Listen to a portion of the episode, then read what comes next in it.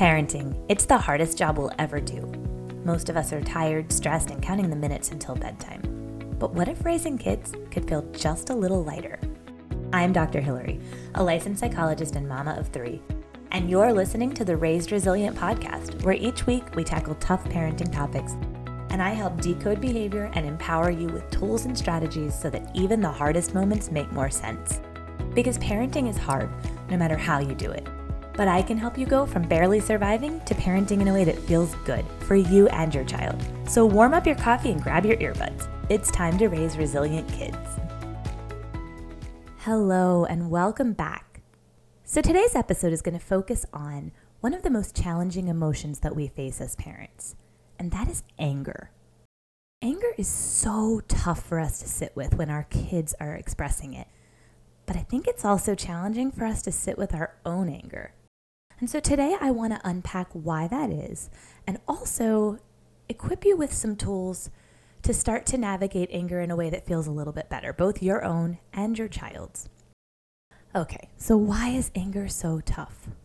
Well, it goes back in large part to this idea I talked about a few weeks ago, and that is that we are conditioned to move away from our feelings as quickly as possible and to get back to happy. But anger presents a whole set of unique challenges that we might not always face with other emotions. And that's because when children are angry and they don't yet have their brains fully developed and they don't yet have the emotion regulation skills or the coping skills they need to do the right things with their anger. So when children are angry, they often display behaviors that when we were kids, and even today, by a lot of people, are still thought of as bad behaviors. Things like hitting, kicking, biting, scratching. Things like saying, I hate you, or I wish you weren't my mom, right? These behaviors, when we were kids, and again, it's not that we were bad kids, and it's not that these were bad behaviors. This was communicating a missing skill. Like, hey, I don't have the emotion regulation ability yet to do something different with my anger, so I'm kicking you, right? We weren't bad kids because of that. But those behaviors were usually punished.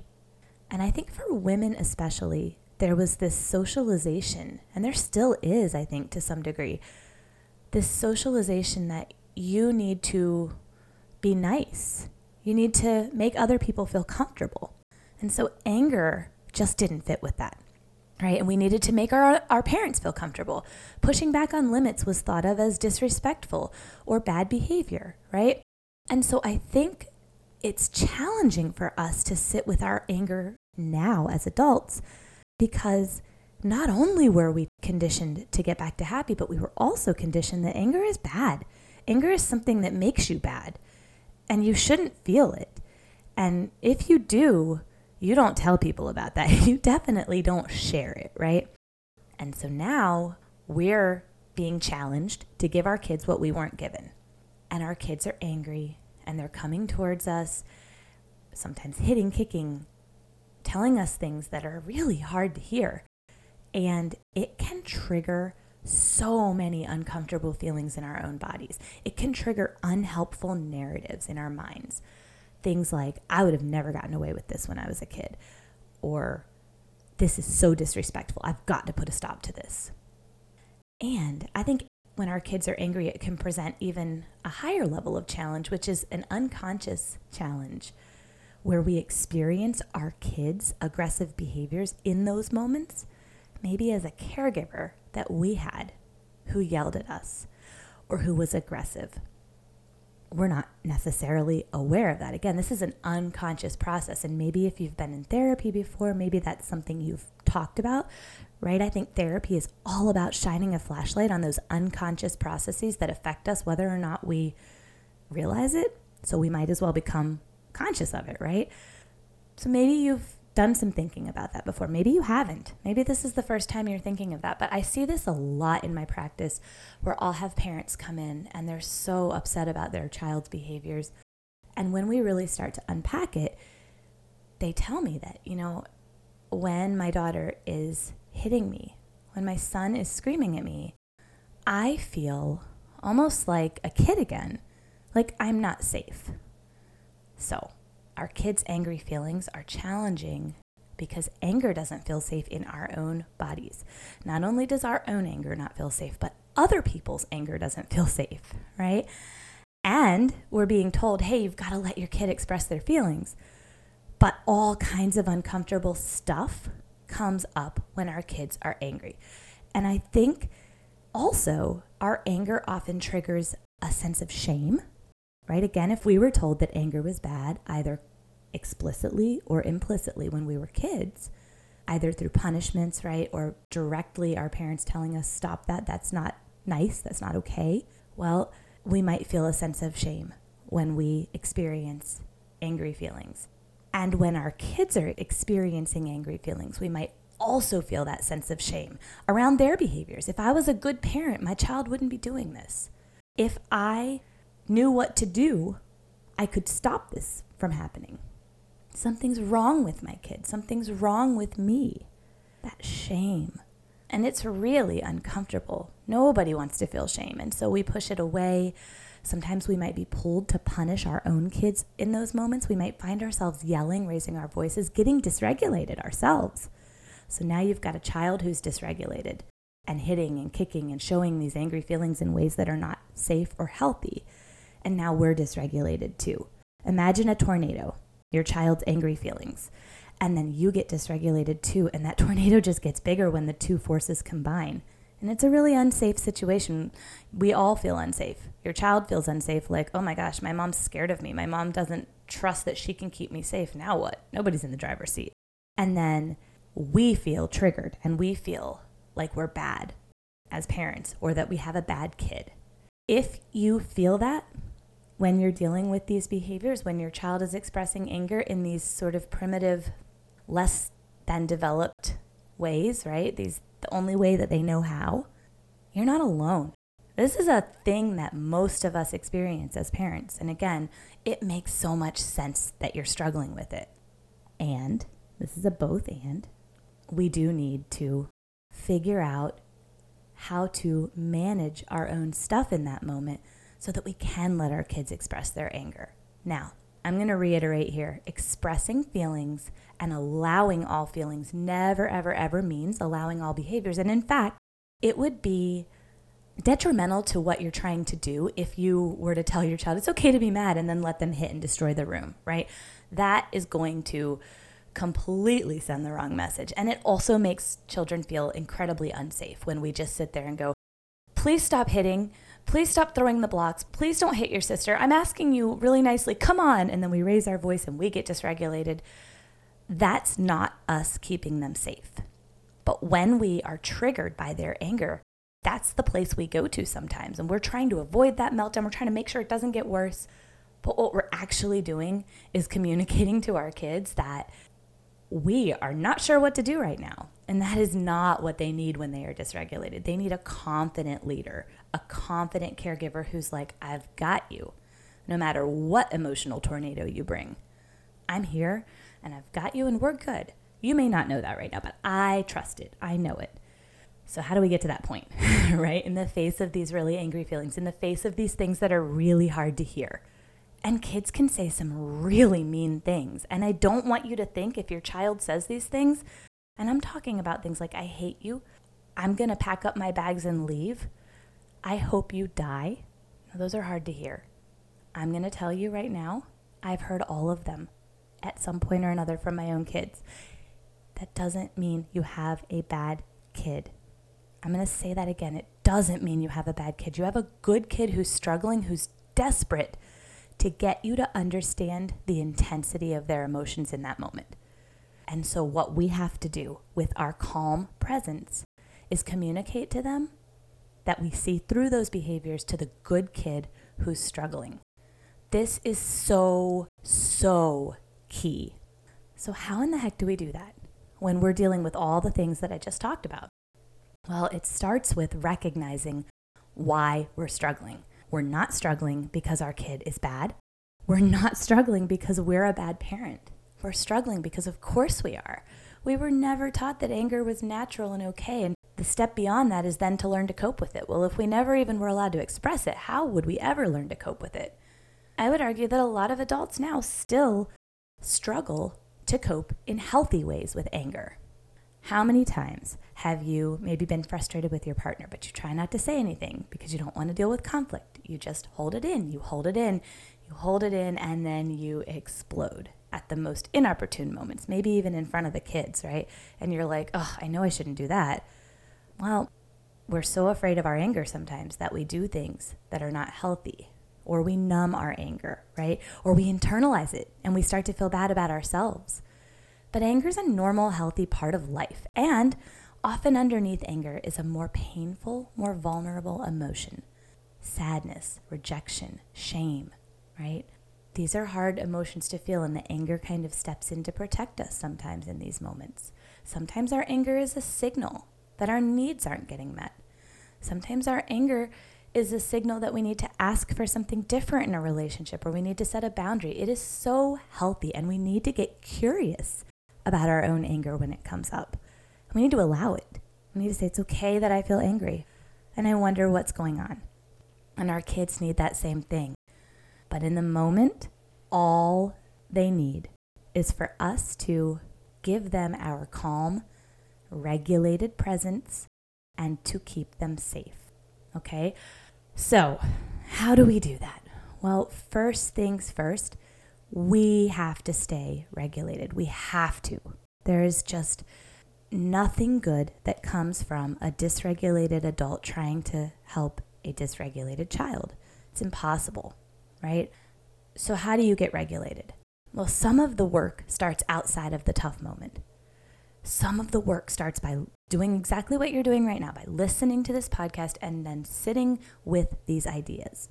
Okay, so that's the first step is just to start to realize that, hey, anger's tricky, but that doesn't mean that it's bad. Anger's tricky, but I have a good kid who's struggling when my kid's doing all these things, right? That's the first step. And then, in the moment, starting to recognize when those unhelpful ideas come up. When your body starts to feel like it's in fight or flight, even though you're not unsafe, you are bigger than your child. You are capable, and if you need to hear this again, I'm going to say it. You are capable of regulating your child. You are capable of doing what we call co regulating, which is essentially putting your arms around that emotional tornado, literally or figuratively, and saying, I've got you. That's co regulation. But we can't do that unless we're regulated, right? So sometimes in the moment, all you can do is take deep breaths yourself and maybe repeat a mantra in your head. I'm a good parent. I have a good kid who's having a hard time. This is hard because it's hard. I'm doing the best I can. My only job is to stay calm, right? Whichever of those mantras resonates with you, repeat it over and over while you take deep, slow breaths. There's so many breathing exercises out there, but like the simplest thing, just make your exhale longer than your inhale.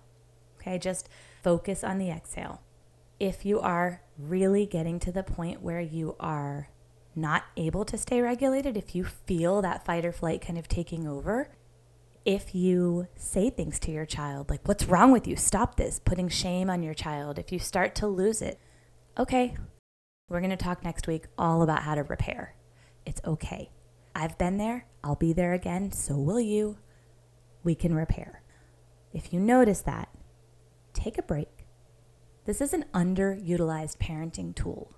Take a break. Make sure your child is in a safe spot. And then step into the bathroom for a minute. Splash some cold water on your face. The key here with this break is to really try to get your brain to sort of let go of that fight or flight, to regulate your nervous system so you can breathe, you can repeat a mantra, you can stare at something and just notice what it really looks like. You can smell something, really engaging your senses, right? Sometimes I just like to stare out the window and look at how like the light hits the leaves and just get my mind back into this present moment. Remind myself I'm safe in this moment. And then go back to your child and let your child know that you're here and that you're calm now. Modeling that is so, so healthy. Okay, so staying regulated is key. And beyond that, we've got to make sure that our kids know that their angry feelings are okay and that they make sense, right?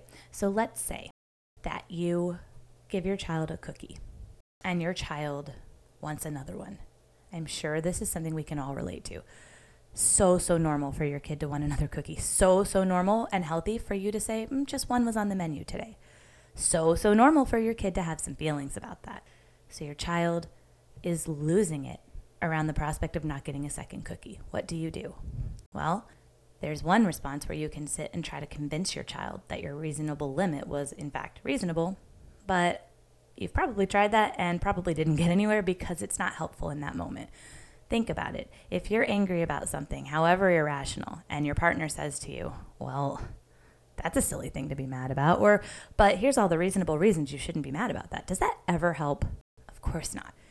So, saying to your child, You really wanted another cookie. I so get that. They're so yummy, and it's so hard that I'm saying no. Almost as if you're kind of joining your child's side against your own limit, right?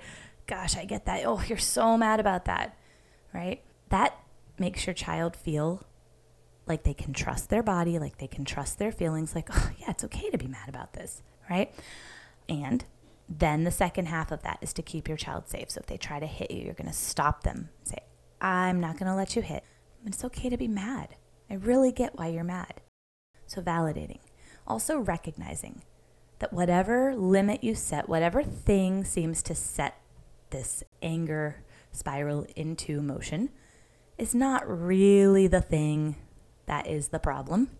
That's just the straw that broke the camel's back, so to speak? Kids work so hard all day.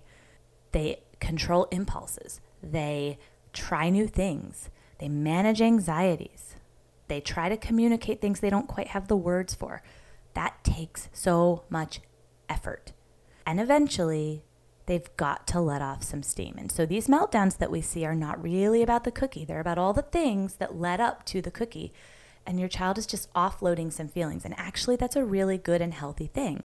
If we can occasionally offload feelings when we get too full, and we can share those with people we trust, with safe caregivers, then we're not going to bottle them up and we're going to be able to truly move on.